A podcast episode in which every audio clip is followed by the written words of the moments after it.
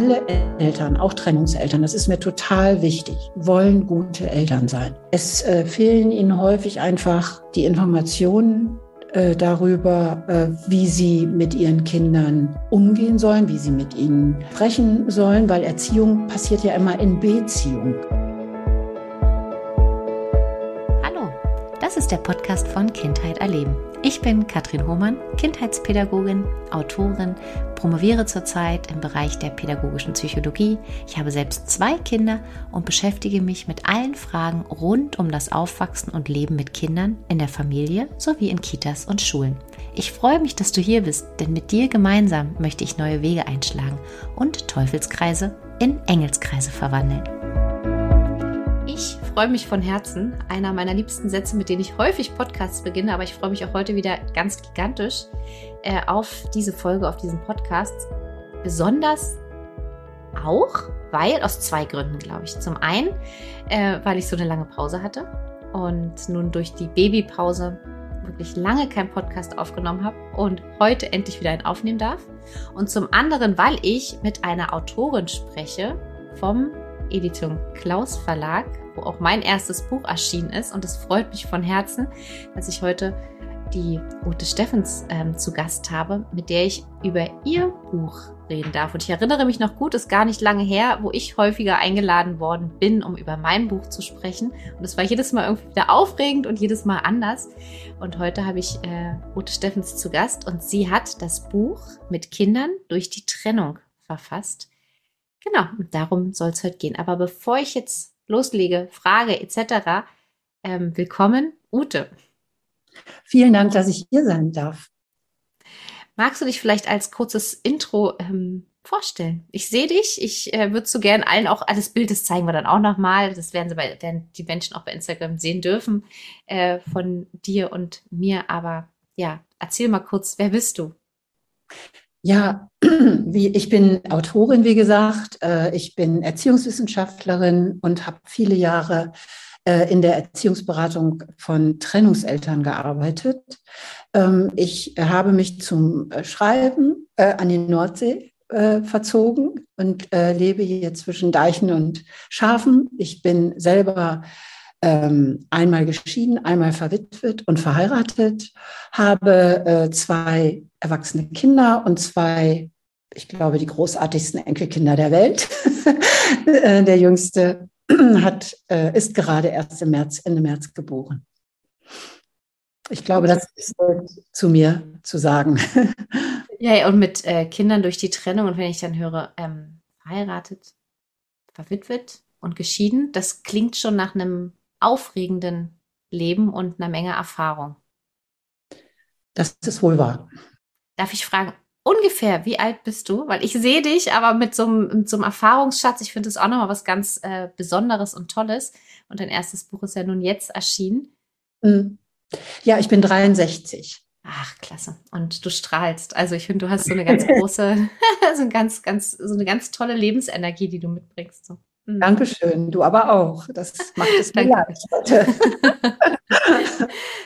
Dein Buch, war das schon länger ähm, ja so ein Traum von dir, ein Buch zu schreiben über dieses Thema? Ähm, ja, also das, äh, das kann ich so eigentlich gar nicht sagen. Also äh, mein Schwerpunkt war äh, immer schon, auch im Studium schon, die gesunde kindliche Entwicklung. Also ich habe mich unheimlich intensiv mit entwicklungspsychologischen Erkenntnissen beschäftigt und habe dann äh, wirklich viele, viele Jahre äh, in Beratungsstellen gearbeitet. In, und da ist mir, das waren Familienberatungsstellen. Ich habe heute noch mit einer Kollegin aus der Erziehungsberatung gesprochen. Wir reden jetzt äh, über meinen Beginn vor ungefähr 30 Jahren. Äh, da war dieser Schwerpunkt äh, so noch nicht, also die ganzen Angebote, die man heute so kennt oder auch die äh, alleinerziehenden Beratungsstellen, da gab es noch nicht so viel. Das waren so die Anfänge. Und insofern habe ich angefangen in einer Familienberatungsstelle. Und da ist mir dann dieser Schwerpunkt, das kennen viele, die in der Beratung arbeiten, so zugewachsen. Ähm, also man wird einmal eine Klientin, ein Klient fühlt sich ganz gut beraten und empfiehlt einen weiter. Und irgendwann äh, wird dann so viel nachgefragt, dass man selbst anfängt, auch zu diesem Thema sich weiterzubilden, fortzubilden. Ja, und dann hast du irgendwann den Punkt erreicht, da bist du, ich sag's mal ein Pödelchen, die Expertin für dieses Thema. Und äh, da habe ich dann festgestellt, ähm, dass sich äh, Trennungen, also nicht nur vom äh, Verlauf her, ich beschreibe da ja fünf Phasen, da können wir vielleicht später noch drauf kommen, äh, sehr, sehr stark ähneln, sondern dass sich auch typische Konflikte, Probleme, Ängste von Eltern beschreiben lassen und ich habe entwicklungspsychologische äh, Erkenntnisse nochmal ganz gezielt daraufhin dann untersucht, was sie über die besonderen Bedürfnisse von Trennungskindern aussagen in den unterschiedlichen Entwicklungsstufen. Und da habe ich so ganz übersichtliche Kapitel, wo man das nachlesen kann, von der Schwangerschaft bis zur Pubertät. Und ich schreibe wirklich unheimlich gerne und ähm, habe mich dann auch äh, entschieden vor zwei Jahren, mich äh, richtig äh, hierher zurückzuziehen. Und dann ist ja auch schon recht schnell das Buch gekommen, wo ich, äh, also dass ich dann beim Klaus Verlag veröffentlichen durfte. Du sagst gerade, ne, seit äh, 30 Jahren ungefähr bist du in dem Thema. Und ich würde meinen, eben genau, dass dieses Thema Trennung vor 30 Jahren auch noch ganz anderes war, als es heute war und auch noch viel, kommt auch mal regional drauf an, wo wohnt man, wie lebt man, aber auch die Erlaubnis, sich zu trennen, ja noch vor vielen Jahren eine ganz andere war. Ich spreche da aus bestimmter Erfahrung, weil ich bin jetzt 39 und auch Scheidungskind und äh, weiß eben auch, wie es gehen kann und wie es problematisch gehen kann und wie es nicht gut gehen kann und ähm, weiß aber auch aus Erfahrung, dass für meine Eltern einfach die Unterstützung früher komplett gefehlt hat und es heute einfach so ein, so ein Segen ist, dass man solche Bücher hat, dass man so Podcasts hören kann, dass man sich überhaupt auch beraten lassen kann, was es ja vor vielen Jahren, ja, ich weiß nicht, ob es das gar nicht gab, auf jeden Fall ähm, viel eingeschränkter, als es das jetzt vorzufinden ist. Ja, es war sicherlich eingeschränkter, wenngleich die Erziehungsberatungsstellen zum Beispiel damit ja immer zu tun hatten und sicherlich auch immer gute Arbeit äh, gemacht haben. Mhm. Ähm, natürlich äh, hat sich also ich glaube, was sich wirklich äh, verändert hat, ist das Phänomen sogenannter hochstrittiger Eltern. Ähm, das ist wohl ganz besonders unter Corona, hat das nochmal ganz stark zugenommen.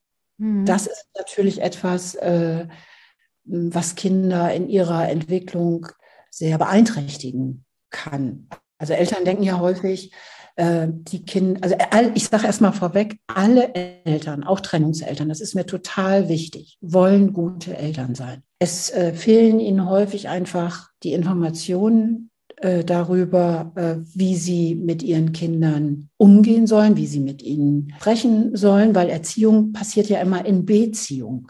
Deswegen habe ich mein Buch auch so aufgebaut, dass ich den äh, Leserinnen auch kleine Modelle an die Hand gebe, wo ich erstmal auch so ein Bewusstsein schaffe, beziehungsweise nachvollziehbar mache, warum es sich eigentlich mit dieser Elterntrennung um, aus psychologischer Sicht um eine ganz massive Lebenskrise handelt. Und das Paradoxe ist ja, also harte Zahlen sind ganz schwer zu ermitteln, weil es da ganz unterschiedliche Formen von oder Umstände gibt, unter denen Mann alleinerziehend oder Frau alleinerziehend wird man kann äh, verwitwet sein. Ähm, äh, viele leben noch, arrangieren sich und leben noch unter einem Dach. Äh, obwohl sie längst getrennt sind. Äh, aber man kann, und da widersprechen Fachleute heute auch nicht mehr, ähm, sagen, dass inzwischen beinahe jede zweite Familie so eine Trennung erlebt. Das ist natürlich unheimlich viel. Ähm, und das Paradoxe ist ja, wir haben es damit mit einem wirklich persönlichen, individuellen Ausnahmezustand zu tun, mit einer massiven Lebens Lebenskrise, die aber gesellschaftlich betrachtet total normal ist. Und das verleitet eben auch viele Betroffene, ähm, sozusagen dieses Gefühl, gescheitert zu sein, zu versagen, ähm, äh, das nochmal verstärkt so zu empfinden, weil scheinbar äh, ist es ja häufig so, alle anderen machen das so nebenher. Mhm. so eine Trennung zu verarbeiten. Das ist natürlich nicht wahr, weil das liegt in der Natur der Sache und es gibt immer Zeiten, in denen es unfassbar schwer ist, äh, das eigene Verhalten wirklich immer im Hinblick auf das äh, sogenannte schwammige Kindeswohl zu überprüfen und dann so bewusst und reflektiert auch den Umgang zu gestalten. Und da möchte ich eben gerne mit meinem Buch ansetzen und Anregungen geben. Als ich dein Buch das erste Mal in den Händen gehalten habe und durchgeblättert habe, hat mich genau dieses Konzept so fasziniert. Und ich ja, ich saß, ich weiß noch, ich saß auf dem Sofa und ich habe ähm, gerade wirklich immer nur ganz kleine Zeitslots, um überhaupt mal irgendwie kurz in Ruhe zu, zu lesen. Dachte, na, ich guck mal, ich blätter mal so durch. Und es hat mich wirklich gleich mitgenommen und mitgerissen, förmlich, also auch äh, so ein Gänsehautmoment beschert, einfach weil es so viel Persönliches enthält. Es nicht, also, ne, wer es noch nicht in den Händen gehalten hat, es ist halt kein Buch, wo man sage ich jetzt mal, nur ähm, nach Kapiteln Informationen nachlesen kann. Nein, es berührt, es nimmt mit und es, ja, es, es, es schafft so ein, so ein Gefühl, so ein, vermutlich so ein Gefühl, wie du ja eben auch hast, wenn du arbeitest, ne? wenn du ganz praktisch äh, berätst. Magst du was über das Konzept erzählen, also wie du auf die Idee gekommen bist und ähm, was sich dahinter versteckt? Also ich hatte ja mal, ich habe, das merkt man in dem Buch äh, wahrscheinlich auch an. Ich habe ja unfassbar viele Fallbeispiele verfremdet und gesammelt und habe das dann auch äh, schon länger so, hatte ich das zusammengeschrieben. Und ähm, ich bin einfach ein Mensch, äh, mir widerstrebt es äh, furchtbar, so mit dem erhobenen Zeigefinger aufzutreten. Weil wer bin ich, dass ich die elterliche Kompetenz von anderen Eltern in einer wirklich schwierigen Lebenslage in Frage stelle. Und ich habe dann, ich habe ja auch Gruppen äh, gemacht zu dem Thema, also ähm, mit, mit Trennungseltern gearbeitet. Und da habe ich dann meine Klienten ähm, manchmal gefragt, so was wünscht ihr euch eigentlich? Also wie soll eigentlich so ein Ratgeber beschaffen sein? Und ähm, da äh, ausgehend sozusagen äh, von dem gruppentherapeutischen Prinzip des Sharing, Rings, also da sitzt man in einem Stuhlkreis und jeder erzählt von seinen Erfahrungen, Ängsten, Hoffnungen, Erlebnissen zu einem bestimmten Thema. Und das wird anschließend gemeinsam mit der äh, Gruppenleiterin oder dem Gruppenleiter ausgewertet.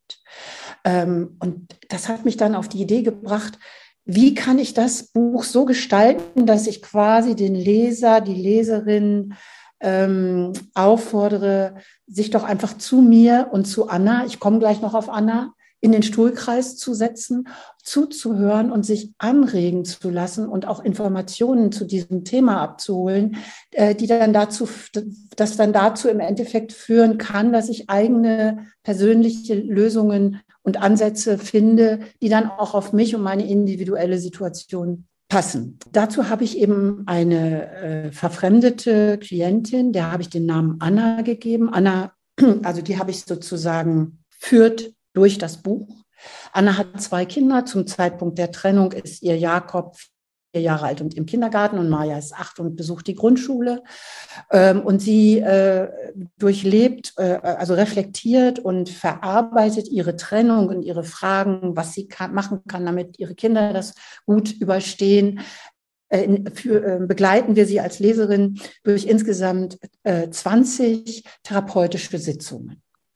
Und ich kann schon versprechen, es geht gut aus, weil ähm, Anna erlebt eben das, was alle Menschen äh, erleben, die sich äh, so einer Lebenskrise stellen. Weil eine Lebenskrise ist ja immer auch eine extreme Wachstumschance. Das kann ich nicht sagen, ohne an meine Klientin zu denken, die sagte, diese scheiß Chance, die will sie gar nicht haben. Man soll ja bloß weggehen mit dieser blöden Chance. Ähm, aber ja, es, es, ist schmerzhaft, es ist Arbeit, es ist Wahnsinn, ja. Arbeit, mhm. ja, genau. Und äh, ja, ist so. Und trotzdem kann ich wirklich nur ermutigen, ähm, es äh, macht stark, es bringt einen im persönlichen Wachstum voran und vor allen Dingen ähm, stärkt es eine ganz äh, tolle Qualität der Beziehung zu den Kindern. Also das kann ich wirklich, so wie ich hier sitze, versprechen. Das ist die gute Nachricht an dieser blöden Krise. Ja, und es kann aber auch einfach ganz holprig und schwierig laufen und auch einiges passieren, was erstmal schwächt oder vielleicht auch langfristig schwächt und äh, verstärkt problematisiert. Was steht denn deiner Erfahrung nach einer gelungenen Verarbeitung der Trennung durch die Kinder am häufigsten im Weg? Also was ist so das, was meistens so das Komplizierteste ist an der ganzen Sache? Also das Schwierigste ist, wenn ähm, für Kinder, weil ich verstehe mich wohl, deswegen ich, also ich verstehe mich wirklich als äh, ja nicht Anwältin, aber ich bin da sehr parteiisch in dem, was ich schreibe, nicht für Mütter und auch nicht für Väter, sondern für die Kinder. Ist mir total wichtig. Und ich, alles, was ich jetzt sage, äh, sage ich auch aus der Perspektive, aus der Sicht der Kinder. Und für Kinder ist es einfach ganz, ganz äh, schwierig, wenn nicht mit ihnen gesprochen wird oder wenn die Kommunikation äh, nicht, ähm, ich sage jetzt mal mit einem Fremdwort, äh, kohärent, also stimmig ist. Also jeder kennt das, angesprochen na, wie geht's dir denn? Und ich trage meinen Kopf unterm Arm und sage oh, mit zusammengekniffenen Zähnen, ach gut. Und jeder kennt das auch, ähm, wenn er einen Raum betritt, eine Konferenz oder eine Zusammenkunft. Äh, jeder spürt, ob da gerade dicke Luft ist. Und das spüren Kinder in ganz besonderem Maße. Und wenn dann Eltern unsicher sind, sie meinen das ja gut und wollen ihr Kind nicht überfordern, was ja auch richtig und wichtig ist, sich das immer wieder äh, klar zu machen, wo fängt es an, wo überfordere ich mein Kind und da auch eine Grenze zu setzen. Aber bis zu diesem Punkt sich wirklich bemühen um eine authentische Kommunikation. Und diese Authentizität, diese Echtheit, diese Aufrichtigkeit bezieht sich in erster Linie auf die Gefühle. Kinder wissen auch, wie sich negative Gefühle anfühlen. Das ist nichts Neues für sie, mal wütend zu sein, mal ärgerlich zu sein, äh, mal traurig zu sein. Und wenn dann äh, die, dass die Kinder fragen, äh, Papa, Mama, äh, was ist los? Was ist denn? Und dann sagt die Mama oder der Papa, weißt du was, ich ärgere mich gerade unheimlich über Mama oder Papa dann äh, ist das etwas, was nicht ängstigt und auch nicht, äh, äh das kennen Kinder. Und Kinder kennen auch noch mehr als wir Erwachsenen, diese haben noch mehr die Erfahrung, je jünger sie sind, äh, dass so ein Konflikt, dass so ein Ärger auch wieder vergeht. Ähm, und also das ist wirklich das A und O, sich sozusagen auf Augenhöhe zu begeben, das Kind ernst zu nehmen und äh, aufrichtig Auskunft zu geben, wie es mir geht. Immer innerhalb der Grenzen und auch innerhalb der Rolle. Also es darf nicht so weit gehen, äh, dass ich mir bei meinem Kind Trost suche. Das ist mit Sicherheit eine Überforderung und auch bestimmte, eigentlich alle Themen, die mit dem Scheitern der Erwachsenenbeziehung im Detail zu tun haben. Also ich denke jetzt mal an so Themen wie Sexualität, haben selbstverständlich äh, nichts zu suchen in diesem Gespräch. Authentizität hin oder her. Das sind die verantwortungsvollen Grenzen. Natürlich sieht das schon wieder ein bisschen anders aus, wenn das hängt ganz stark ab vom Alter des Kindes. Ne? Das kann man zum Beispiel mit erwachsenen Kindern oder mit Kindern in der Pubertät ganz anders angehen, als man es zum Beispiel mit Kindern im Kindergartenalter tut. Und ich denke gerade, dass die Kommunikation, also gerade was du sagst, man darf ähm, sich mitteilen. Ich verstehe dich da total und auch mitzuteilen, wie sind meine Gefühle, weil zu sagen, ach, mit uns ist alles in Ordnung und man merkt aber eigentlich liegen die Fetzen oder sobald die Kinder im Bett sind, ähm, wird auf einmal ne, darüber gesprochen und die Kinder spüren das in den Kinderzimmern. Ne, das, deswegen bin ich da ganz bei dir und verstehe das total, wie du sagst, ich ärgere mich über und da dann aber wieder aufzupassen, nicht über den anderen zu schimpfen. Also ist ja was anderes, würde ich meinen, mhm. so verstehe ich dich, ich bleibe bei mir und teile mein Gefühl.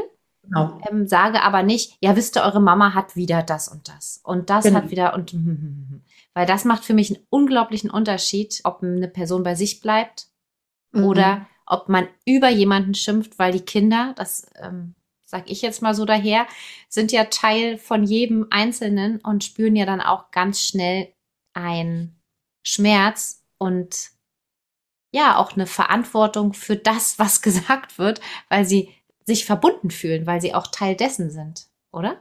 Ja. Also wenn das passt, dann äh, würde ich gerne mal aus meinem Buch eine kleine Passage vorlesen. Es ist so, äh, dass in meiner therapeutischen Ausbildung gab es so eine Übung, die hieß die Unmögliche. Und äh, Anna und ich, wir entwickeln anhand dieser Übung, wie man es, wie es Eltern möglichst nicht tun sollten. Als mir Frau Steffens von dieser Übung erzählte, hatte ich große Lust, mir eine solche Szene zu überlegen. Obwohl ich gerade sehr sauer auf Markus war, verführte mich mein Ärger nicht dazu, einen unmöglichen Vater darzustellen. Mir war sofort klar, dass es eine unmögliche Mutter sein würde, der ich die schlimmsten Worte in den Mund legen würde. Ich nannte sie Gertrud. Und ihr etwa zehn Jahre alter, bedauernswerter Sohn sollte Heiner heißen. Und dann legt sie los im Rollenspiel, was wir vereinbart haben, und äh, soll wirklich eine unmögliche Mutter, eine unmögliche Trennungsmutter im Dialog äh, mit ihrem Sohn nachzeichnen. Und dann legt sie halt los und sagt, siehst du das, Heiner? Schon wieder haben wir kaum was im Kühlschrank. Der feine Herr Vater zieht es vor, sein Geld mit anderen Frauen durchzubringen, anstatt, wie es anständig wäre, regelmäßig seinen Unterhalt zu zahlen, dieser Mistkerl. Ihm ist es doch egal, wenn wir verrecken. Da freut er sich doch noch. Jetzt hat er auch schon wieder eine neue Freundin. Die sieht zwar richtig kacke aus, blöd ist sie auch, aber wahrscheinlich ist sie gut im Bett. Das ist ja für dieses Arschloch immer schon das Wichtigste gewesen. Pass du nur auf, dass du nicht wirst wie er, denn die Gene sind mächtig. Das sage ich dir, Heiner. Uiuiui. Ui, ui. Und dann werten wir das zusammen aus und das geht natürlich, da ist alles drin. Da ist alles drin, was nicht geht. Beide Eltern sind die Wurzeln des Kindes, eines jeden Kindes.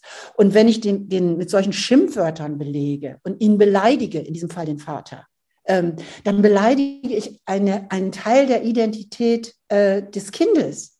Und selbstverständlich muss das Kind die, das in, in Schutz nehmen, diesen Teil, und schützen. Ähm, und sie, Anna schreibt dann auch oder sagt dann auch, ich war richtig erschrocken, wie leicht, wie mühelos dieses Gift aus mir herausquoll. Ich habe einen technischen Beruf, weil ich mich immer für absolut unkreativ gehalten habe. Und dann reicht ein klitzekleiner Anstoß, damit sich solche Abgründe auftun. Ich staunte, aber ich war auch ziemlich amüsiert von dieser absurden Szene. Also das ist natürlich überhaupt nicht Anna. Das ist wirklich dieser, diesen, das muss man vielleicht auch im Kontext dann lesen. Das ist äh, eine Übung, um sich bewusst zu machen, wie man es auf keinen Fall machen sollte. Und ich musste auch sagen, es ist ja auch erlaubt. Also ich finde auch ganz, also ich könnte jetzt selbst ähm, Anna, die eine Stimme Trennung erfahren hat, sitzen gelassen wurde und, und, und auch verstehen, dass das mal raus muss. Aber dann vielleicht im geschützten Raum in Therapie ja. oder zu einer Freundin, wo genau. man sagt, jetzt lasse ich es raus, weil es darf ja auch, man darf sich ja darüber auch, man darf auch mal reden, ohne dass man ne, gewaltfrei, äh, gewaltfrei und achtsam ist. Also auch immer zu schauen, wo mache ich es, was bringt es mir und was bringt es den anderen. Übung ist unwahrscheinlich gut, weil ähm, ich sagte ja vorhin schon, auch Trennungseltern wollen gute Eltern sein. Und in dem Moment, wo du das im Rollenspiel rausbringst, merkst du ja, bist du ganz stark konfrontiert äh, mit, mit deinen guten Anteilen, also mit deinen, mit deinen Werten. Und das, äh, das hat auch so was, äh, Mensch, ich merke selber, ohne dass mir jemand den Zeigefinger äh, hinhalten muss, dass das gar nicht geht. Und ich bin erschrocken und so bin ich nicht. Und das kann ja auch mal eine ganz tolle Erfahrung sein, weil wir sind oft so streng mit uns als Eltern. Und gerade in der Trennung, wir sind oft selber überfordert. Und dann dieser Perfektionismus. Und dann zu merken, hey, da ist was unkaputtbar, egal wie es mir geht. Dieses Gefühl dafür, dass das nicht geht, habe ich immer noch. Und das ist doch großartig. Da kann man sich doch auch mal auf die Schulter klopfen. Mhm. Ja, und du sprichst da was ganz, ganz Großes an. Ne? Also man will, man muss selbst erstmal die Trennung verarbeiten und muss sich dann noch um Kinder oder ein Kind, je nachdem, kümmern, für das Sorge tragen. Und du sagtest gerade auch, ähm, dass der Heiner automatisch, Heiner was, glaube ich, für sich auch kämpfen würde, um das ähm, zu schützen. Und klar, dann kommen wir da gar nicht mehr raus. Dann ist es einfach ein ganz großer Knäuel oder ein ganz großes genau. Knäuel, was ganz doll verwoben ist, um zu gucken, okay, und wie, wie bin ich dann noch verantwortungsvoll als Mutter, mhm. als Vater, auch wenn ich vielleicht beschimpft werde oder sowas über mich ja. höre, wie kann ich mich ja. da noch, ähm, ja, gut in der Mitte halten? Das ist natürlich genau. schwer. Mhm. Und äh, da kann ich das ja vielleicht noch hinten anschicken, weil äh, hinten anstellen, was Anna jetzt für sich so rausgefunden rausfindet. Ja, gerne. Mhm. Ähm, Anna sagt eben, äh, mir ist klar geworden, dass ich Abwertung, Abwertungen und Beleidigungen des anderen Elternteils einfach vermeiden muss, weil ich meinem Kind damit furchtbar wehtue. Ähm, mir ist äh, klar geworden, äh, dass äh, ich dadurch so etwas ähm, mein Kind auch in einen Loyalitätskonflikt bringe. Und äh, du hattest mich ja eingangs gefragt, äh, woran ähm, die, die, eine gelungene Verarbeitung für Kinder am häufigsten scheitert. Und das Allergefährlichste für die gesunde Entwicklung von Kindern gleich welchen Alters sind äh, diese sogenannten Loyalitätskonflikte. Ähm, die heißen so, weil ein Kind in eine Situation gerät, wo es das Gefühl hat, subjektiv, es muss sich für den einen oder den anderen entscheiden. Dabei liebt es beide und braucht es beide. Und beide haben für das Kind und für die gesunde Entwicklung völlig unterschiedliche Aufgaben. Es ist nicht mal, äh, es ist nicht mal wichtig, ob es tatsächlich jetzt im äh, engeren Sinne sich um einen Mann und eine Frau, um eine Mutter oder einen Vater handelt. Das betrifft homosexuelle Paare genauso wie queere Paare. Es gibt, ich, ich spreche eigentlich eher so vom mütterlichen oder väterlichen Anteil weil wir da unheimlich viel zusammenfassen können, ohne dass das jetzt tatsächlich ganz eng an so eine Geschlechtlichkeit gebunden wäre. Und da in so einen Loyalitätskonflikt zu kommen, das ist im höchsten Grade traumatisch. Und das belegen auch, also ich arbeite sehr eng zusammen mit äh, der Braunschweiger Kinderklinik. Mein Mann ist dort Kinderarzt und äh, da kann ich eben aus sicherer Quelle so sagen, äh, dass die Anzahl der psychischen und psychiatrischen Erkrankungen im Kindes- und Jugendalter in den letzten Jahren unheimlich zugenommen haben. Und wenn man sich dann mal so kinderärztliche Anamnesen anschaut, da gibt es leider überhaupt noch keine richtigen Untersuchungen dazu oder ganz, ganz wenig. Ähm, dann legt zumindest äh, diese diese, dieses äh, legt es zumindest nahe, mh, hm, so ein Entwicklungstrauma vor dem Hintergrund äh, einer Elterntrennung. Also ne, ich noch mal ganz vorsichtig, ich habe da keine Daten, ich kenne keine Studien, das sind meine persönlichen Erfahrungen und das ist äh, das, es ist einfach, wäre komisch, äh, wenn es da keinen Zusammenhang gäbe. Da bin ich drüber gestolpert. Hm. Und nochmal, sagt nochmal ganz klar, wie sensibel man einfach in diesen Phasen umgehen äh, muss mit diesem, ja, mit diesem ganzen Konstrukt. Und wie für mich, wie klar es auch ist, sich dabei Unterstützung zu holen und sich gar nicht, äh, ja, gar nicht zuzumuten, das alleine schaffen zu wollen. Weil eben, wie mhm. ich gerade meinte, ne, man ist, äh, mhm. man, man ist Mutter, Vater, in welcher Rolle, du hast gerade nochmal gesagt, Mutter, Mutter, Vater, Vater, total egal, aber man ist in einer mhm. Rolle, ähm, mhm. man ist ja auch Geliebte, äh, ehemals Geliebte, getrennte, äh, getrennter, wie auch immer, und zusätzlich noch Teil des Kindes und mhm. auch noch verantwortlich für die Kinder. Also das ist mhm. einfach ein so, äh, finde ich auch, ne, wie du sagst, ihre zweite Familie und man denkt, man schafft so einen Spaziergang. Dabei kommen mhm. so viele Themen mhm. auf. Mhm. Ähm, ja, genau. Da, gleich im Anschluss, wenn ich darf, die nächste Frage. Ja. Was denn aber? Also wir haben jetzt beispielsweise die Anna und sie, sie kann gerade aber nicht mehr mit dem ähm, Vater kommunizieren. Sie merkt einfach, boah, der eigene Schmerz äh, ist so groß und es ist gar keine Verständigung mehr möglich. Wie will man die Kinder schützen? Also wie kann man da vorgehen, dass man, sage ich jetzt mal, ähm, verantwortungsvolles Elternteil bleibt ähm, und trotz alledem in seiner Rolle der Verlassenen, dem Verlassenen, dem Gekränkten, äh, nicht mehr Geliebten, was auch immer, ähm, mhm. ja diese auch nicht mit Füßen tritt, weil die will ja auch gesehen werden, diese Rolle und dieser Part. Hm. Habe ich jetzt gerade richtig verstanden, was, äh, wie soll, äh, soll ich, ich bleibe jetzt mal bei mir, wie soll ich als Mutter darauf reagieren, wenn mein Kind äh, vorübergehend, sage ich jetzt mal, seinen, keinen Kontakt zum Vater wünscht? Richtig?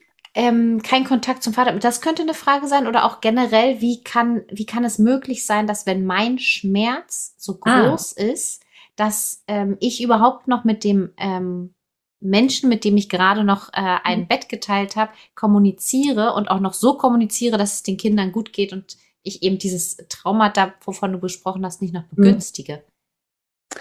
Ähm, da habe ich wieder eine gute Nachricht. Äh, wir haben ja, fünf, wir können wirklich fünf Phasen nachvollziehen, ähm, die äh, eine Trennung ausmachen. Diese Phasen werden nie, also was heißt nie, also die werden, die können immer mal wieder aufpoppen. Also man kann sich das so ein bisschen vorstellen wie äh, eine Wendeltreppe, an der man an einer Stelle so ein Lot fällt, einen dicken roten Wollfaden Und genau an dieser Stelle poppt eben immer wieder dasselbe Problem auf oder derselbe Schmerz, aber er stuft sich deutlich ab und nach oben hin wird es immer, also es wird immer, wir erlangen sozusagen eine andere Stufe der Verarbeitung. Ich weiß nicht, ob das Bild gut ist. Ja, ja, ja, ja. Mhm. Und äh, ganz kritisch ist, und das sollte man einfach wissen, ist die äh, dritte Phase. Das ist die Phase der aufbrechenden Gefühle. Ähm, da ist man verletzt, da ist man wütend. Und ähm, da jetzt nach Perfektion zu schreien, äh, das ist völlig äh, sinnlos und hirnverbrannt. Und da kommen auch irgendwelche bekloppten, Entschuldigung, aber irgendwelche beknackten Sachen, äh, halbgares Zeug kommt dabei raus.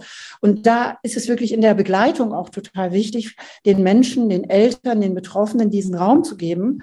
Und äh, ich sage, also es ist ja sowieso so in Therapien und Beratungen jeder Art. Das Ziel ist es ja immer, realistisch zu sein. Und an, also ich sage immer, es ist ja, wie es ist. Es ist ja, wie es ist.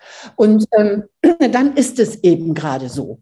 Und da diese Phase, und das kann ich dann auch mitgeben als Beraterin, als Therapeutin, vorbeigeht, dann sage ich, guck doch, wie du jetzt damit klarkommst. Also wir haben da in dem Buch zum Beispiel das Beispiel ähm, von der Einschulung.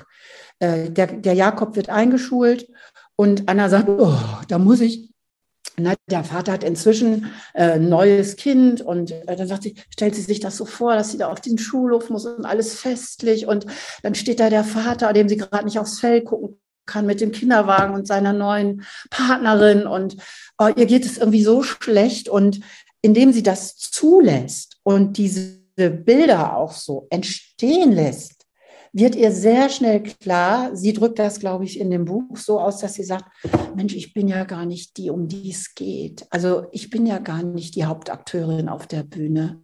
Das ist ja Jakob.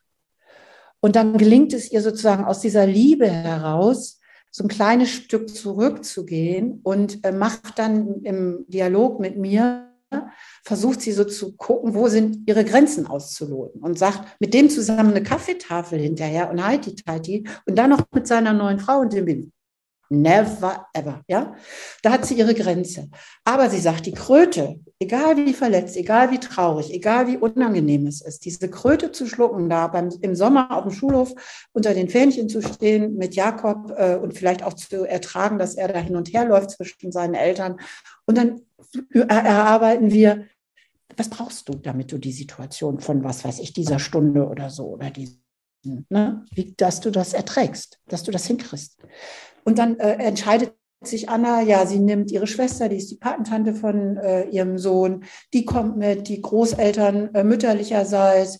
Ähm, also sie hat dann auch so, so ein Bollwerk um sich und bespricht dann, sie denkt dann auch, sie muss das irgendwie Jakob überlassen, die Entscheidung. Also, weil bei äh, Maya haben sie ja dann zusammen so ein Lokal gehabt, so ein Gartenlokal, wo sie dann schön anschließend Kaffee trinken waren. Und da findet sie dann für sich raus, in dieser dritten Phase, so verletzlich, wie sie sich fühlt, hat sie schon Großartiges geleistet, dass sie überhaupt, da kann sich auf die Schulter klopfen, dass sie überhaupt diese Einschulung da mitgemacht hat. Weil sie hat einen Moment überlegt, ob sie Jakob fragen muss, äh, ob Jakob mit einverstanden ist, äh, wenn sie dann aber eine getrennte Einschulungsfeier, Nachfeier machen sozusagen. Und dann entscheidet sie sich im Gespräch mit mir, nö, das entscheidet der Knips jetzt mal nicht. Das entscheide jetzt mal ich und ich werde ihm sagen, pass mal auf, lieber Jakob, wir gehen anschließend dann da und dahin und dann feiern wir nochmal und Oma und deine Patentante und alle kommen mit. Und ist, äh, ist das nicht großartig? Dann hast du, wenn der Papa dann die Einschulungsfeier macht, hast du sogar zwei. Und dann wundert sie sich, dass das einfach glatt durchgeht. Sie hat da vorher so einen Berg aufgebaut, hat das dann klein gearbeitet, ist, hat das auch im Rollenspiel geübt, fühlt sich also ihrem Sohn gegenüber ganz sicher und wundert sich, dass das es geht einfach total glatt durch und es ist für wirklich, weil es eine klare Sache ist, für alle Beteiligten in dieser dritten Phase genau das Richtige. Das sieht aber in der vierten Phase oder in der Schockphase, in der ersten Phase vielleicht noch ganz anders aus. Und da braucht man dann auch ganz andere Modelle. Hauptsache ist wirklich, so wie du es eben sagtest, bei sich selber bleiben, die eigenen Bedürfnisse unbedingt auch wahrnehmen und reflektieren und einbringen in die Gestaltung der Also nicht jetzt Märtyrer, weil man denkt, äh, so ist es perfekt, weil da kommt nur wieder so komischer Murks bei raus und die Kinder erklären sich dann dieses merkwürdige Verhalten, wo das hinten und vorne nicht kohärent ist, nicht stimmig, dann sozusagen vor dem Hint mit ihren entwicklungsbedingten Möglichkeiten. Und da kommt dann der spontane Impuls, sich schuldig zu fühlen an der Trennung, direkt zum Tragen, gerade bei Kindern in dem Alter. Ist das plausibel? Habe ich das Das ist total plausibel und auch nochmal ganz wichtig ähm, für ähm, Eltern und auch alle, die es nochmal viel gezielter nachlesen wollen, das im Buch nachlesen können, dass wir eben in Phasen ähm, uns trennen. Und es, ja, es passiert ja ganz viel im Leben in Phasen. Und man kann ja ganz oft auch im, nach Geburten von Kindern, äh, bei einer neuen Teamzusammenstellung, was auch immer. Das ist ja was ganz, ganz Bekanntes, dass wir oft Phasen haben und ähm, in diesen Phasen es wichtig ist, nicht nach morgen und übermorgen zu schauen und vielleicht auch nicht nach gestern, sondern wirklich in dem Moment zu sein und was du gerade so schön beschrieben hast, seine eigenen Grenzen wahrzunehmen. Und wenn wir das den Kindern vorleben, das ist bei Trennung, glaube ich, genau das gleiche wie bei einem Streit, wie bei jedem anderen. Also auch, ja, wir beschreiben das auch in Workshops ganz oft, ne, genau diese eigenen Grenzen wahrzunehmen, auch auszusprechen. Das ist für die Kinder natürlich wieder ganz hilfreich, wenn sie auch erleben, ah, guck mal, Mama, Papa, wer auch immer, ähm, äußern ihre Gefühle, sagen, nennen die Grenzen und ich kann das auch. Und auf einmal erleben wir vielleicht einen Jakob, der selbst auch sagt, du pass mal auf, ach, ich fühle mich heute nicht so und ich möchte dieses Wochenende nicht und so, dass man dann überhaupt genau. in den Austausch gehen kann und auch spürt, woran liegt es denn jetzt und wir das auch respektieren gegenseitig, ja. um die Kinder da auch zu stärken, ne? Mhm. Ja. Weil dieses Zusammenreißen vermeintlich äh, aus Unwissenheit, sage ich mal, in, in dem Bemühen, gute Eltern zu sein, das gut zu machen, vermitteln ja letzten Endes dem Kind auch das Gefühl ähm, oder den Kindern, dass es eine Last ist, weil Mama oder Papa so die Zähne zusammenbeißen und so leiden müssen. Das macht man sich ja auch nicht klar, aber das ist die Kehrseite. Ne? Hm, dass sie es dann für einen auch tun, genau, ne? einem zu Liebe tun und dann selbst darunter auch leiden. Oder sich selbst auch als Last zu empfinden, das ist ja nicht gerade förderlich im Hinblick auf die Entwicklung eines gesunden Selbstvertrauens. Hm.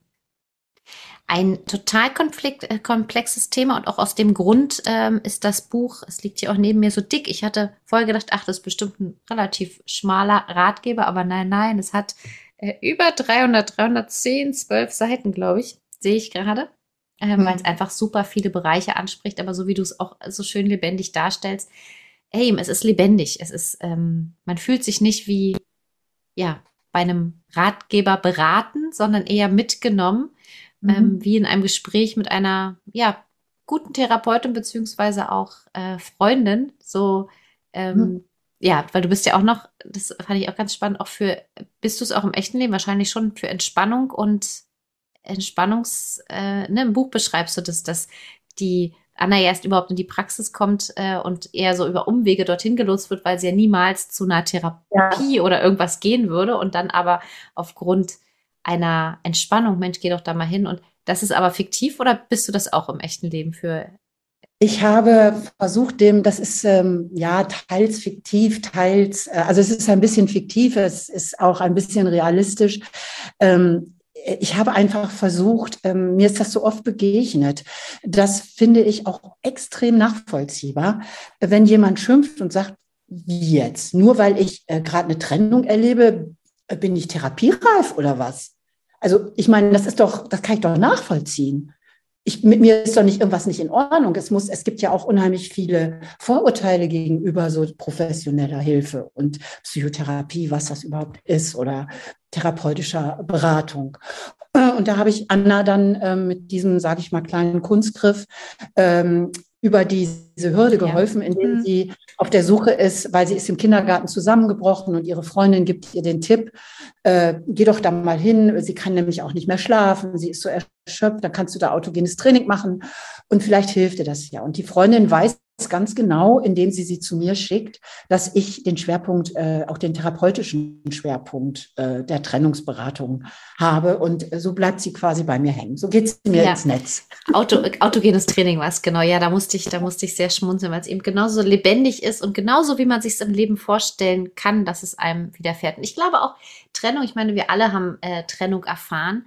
Und ich würde meinen, Trennung kann man ja auch ganz gut wegschieben, in Schubladen packen, alte Muster äh, immer wieder wiederholen, wenn man keine Kinder hat. Aber die Krux ist ja und die komplizierte Sache, wenn dann da kleine, große, was auch immer Kinder sind, die einem permanent den Spiegel, den sie einem sowieso ja schon immer vors, ne, vors Gesicht halten, dann ja noch mal mehr vors Gesicht halten, da kann man ja gar nicht, äh, kann man ja gar nicht auch mal einfach äh, eine ich will jetzt gerade sagen, eine doofe getrennte sein, sondern man muss ja dann auch einfach sich da auch noch reflektieren und es bestmöglich machen. Meine Güte, es ist natürlich wirklich, wirklich, wirklich schwer. Und du hast vorhin auch gesagt, Corona war jetzt oder ist ähm, eine sehr große Herausforderung, wo ich auch immer denke, wir spüren in dieser Zeit sehr, äh, wie resilient wir sind, wie viel Ressourcen wir ohnehin schon haben und wie aufgebraucht sie sind. Und ähnlich ähm, könnte ich mir vorstellen, sind es eben auch so Phasen, die individuell sind bei jedem, aber auch ähm, die Wendung, Wende vor vielen Jahren. Kann mir vorstellen, war eine ähnliche Umbruchszeit, die eben ja an den Familien gerüttelt hat und wirklich, als ob von außen jemand anklopft und sagt, so, wie kräftig, wie fest seid ihr? Schafft ihr das oder schafft ihr das nicht? Ne? Ja.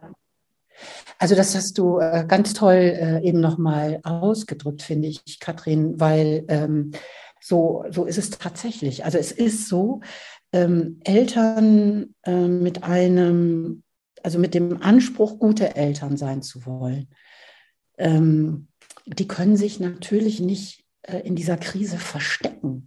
Du kannst dich überall verstecken, du kannst dich überall rausstehlen. Du kannst sagen, ach ja, so wie die Annas am Anfang ja auch gemacht hat, so mit Scheuklappen, sprich mich nur nicht an, ich will nicht über meine Trennung reden, lass mich bloß in Ruhe, es soll keiner mich ansprechen. Das kennen wir ja auch, wenn wir nicht gut drauf sind.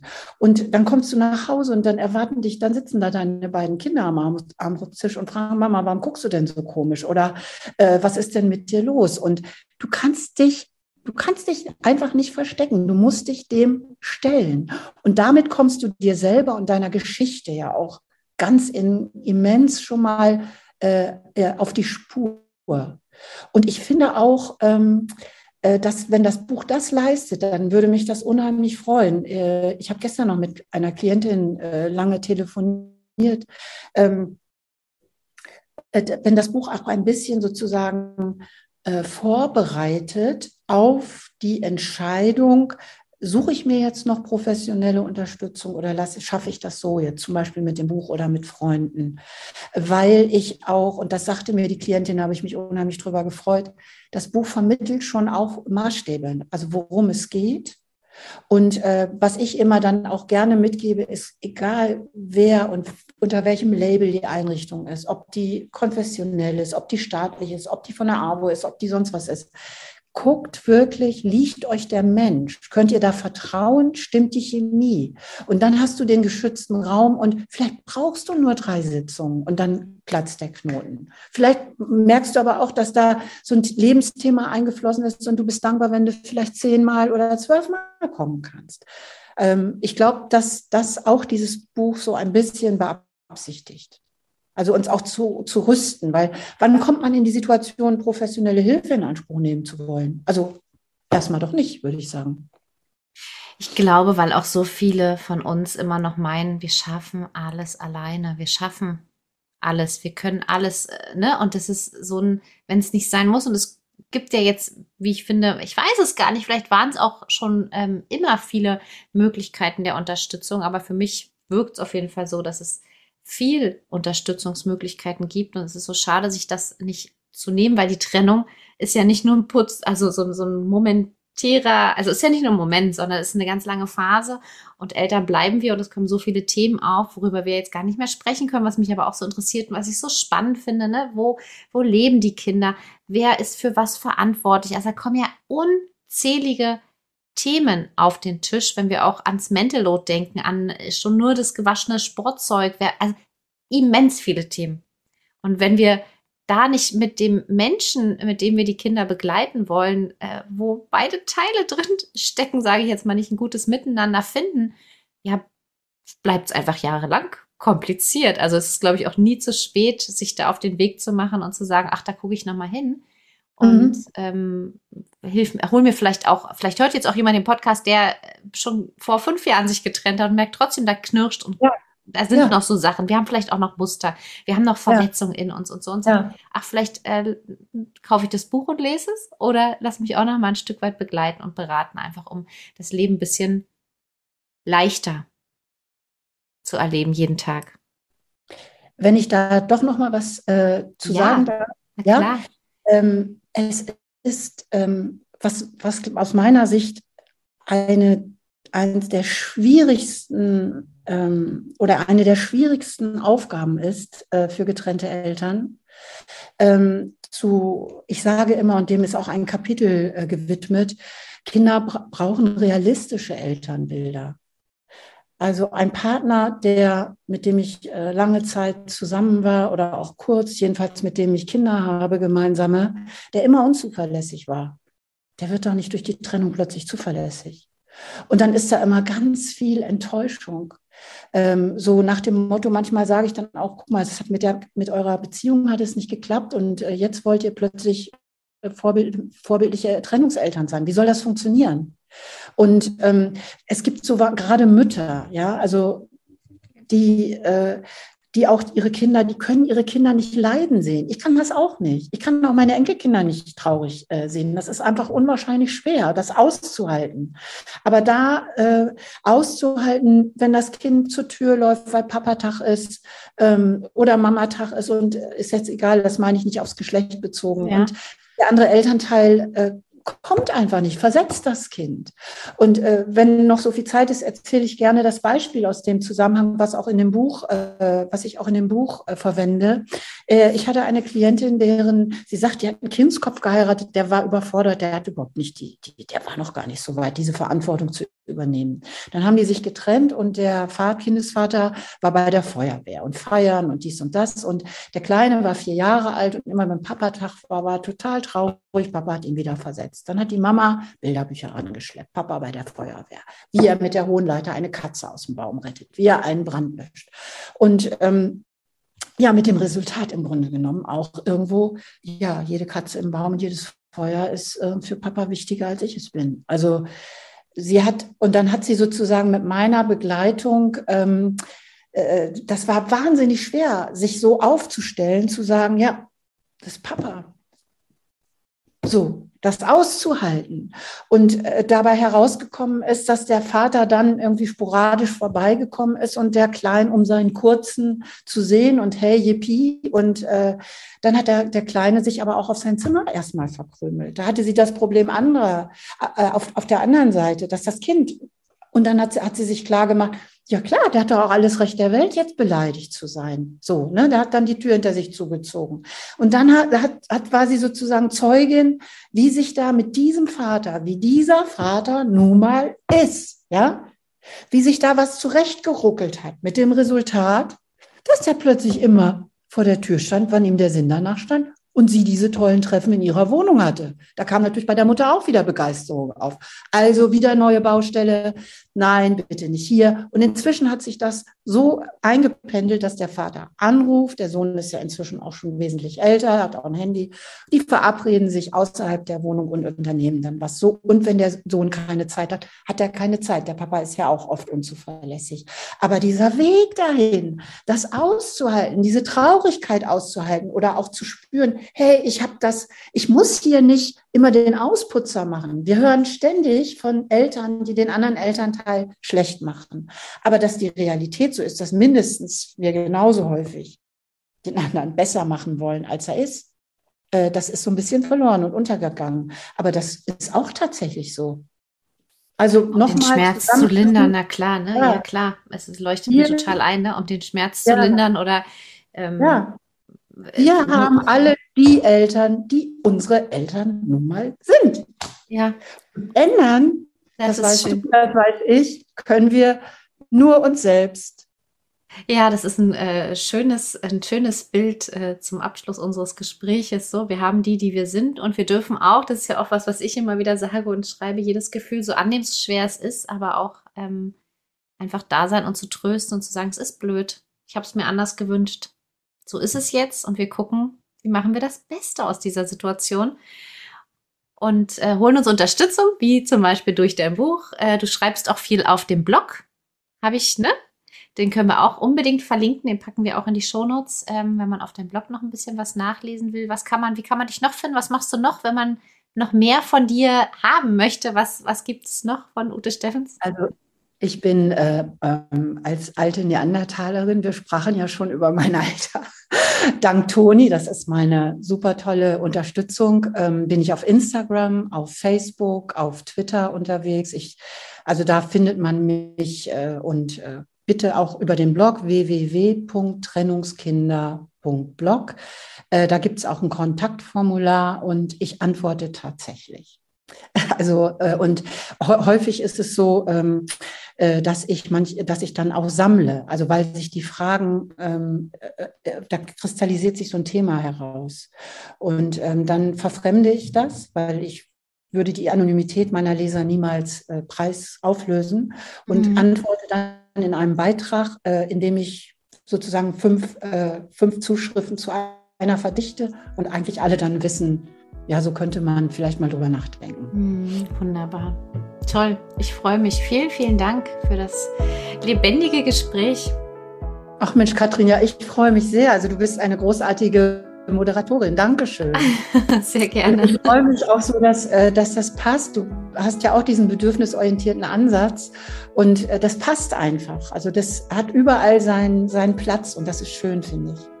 Das ist so schön, wo du es gerade sagst, ne? Das passt so, weil es hatte ich am Anfang auch, als du gesagt hast, du möchtest auf keinen Fall mit dem erhobenen Zeigefinger schreiben. Und genau das wurde mir bei meinem Buch auch so oft zurückgemeint und dieses Gefühl hatte ich bei deinem oder habe ich bei deinem auch, ähm, dass ja, wer möchte, kann sich was nehmen von dem, was man, was wir anbieten. Ähm, und ja, aber es soll nicht heißen, so müsst ihr es jetzt machen. Und wenn ihr es so macht, dann. So ein Quark geht ja auch gar nicht. Da findet jede, jeder seinen eigenen Weg. Mhm. Vielen, vielen Dank. Dankeschön, Katrin.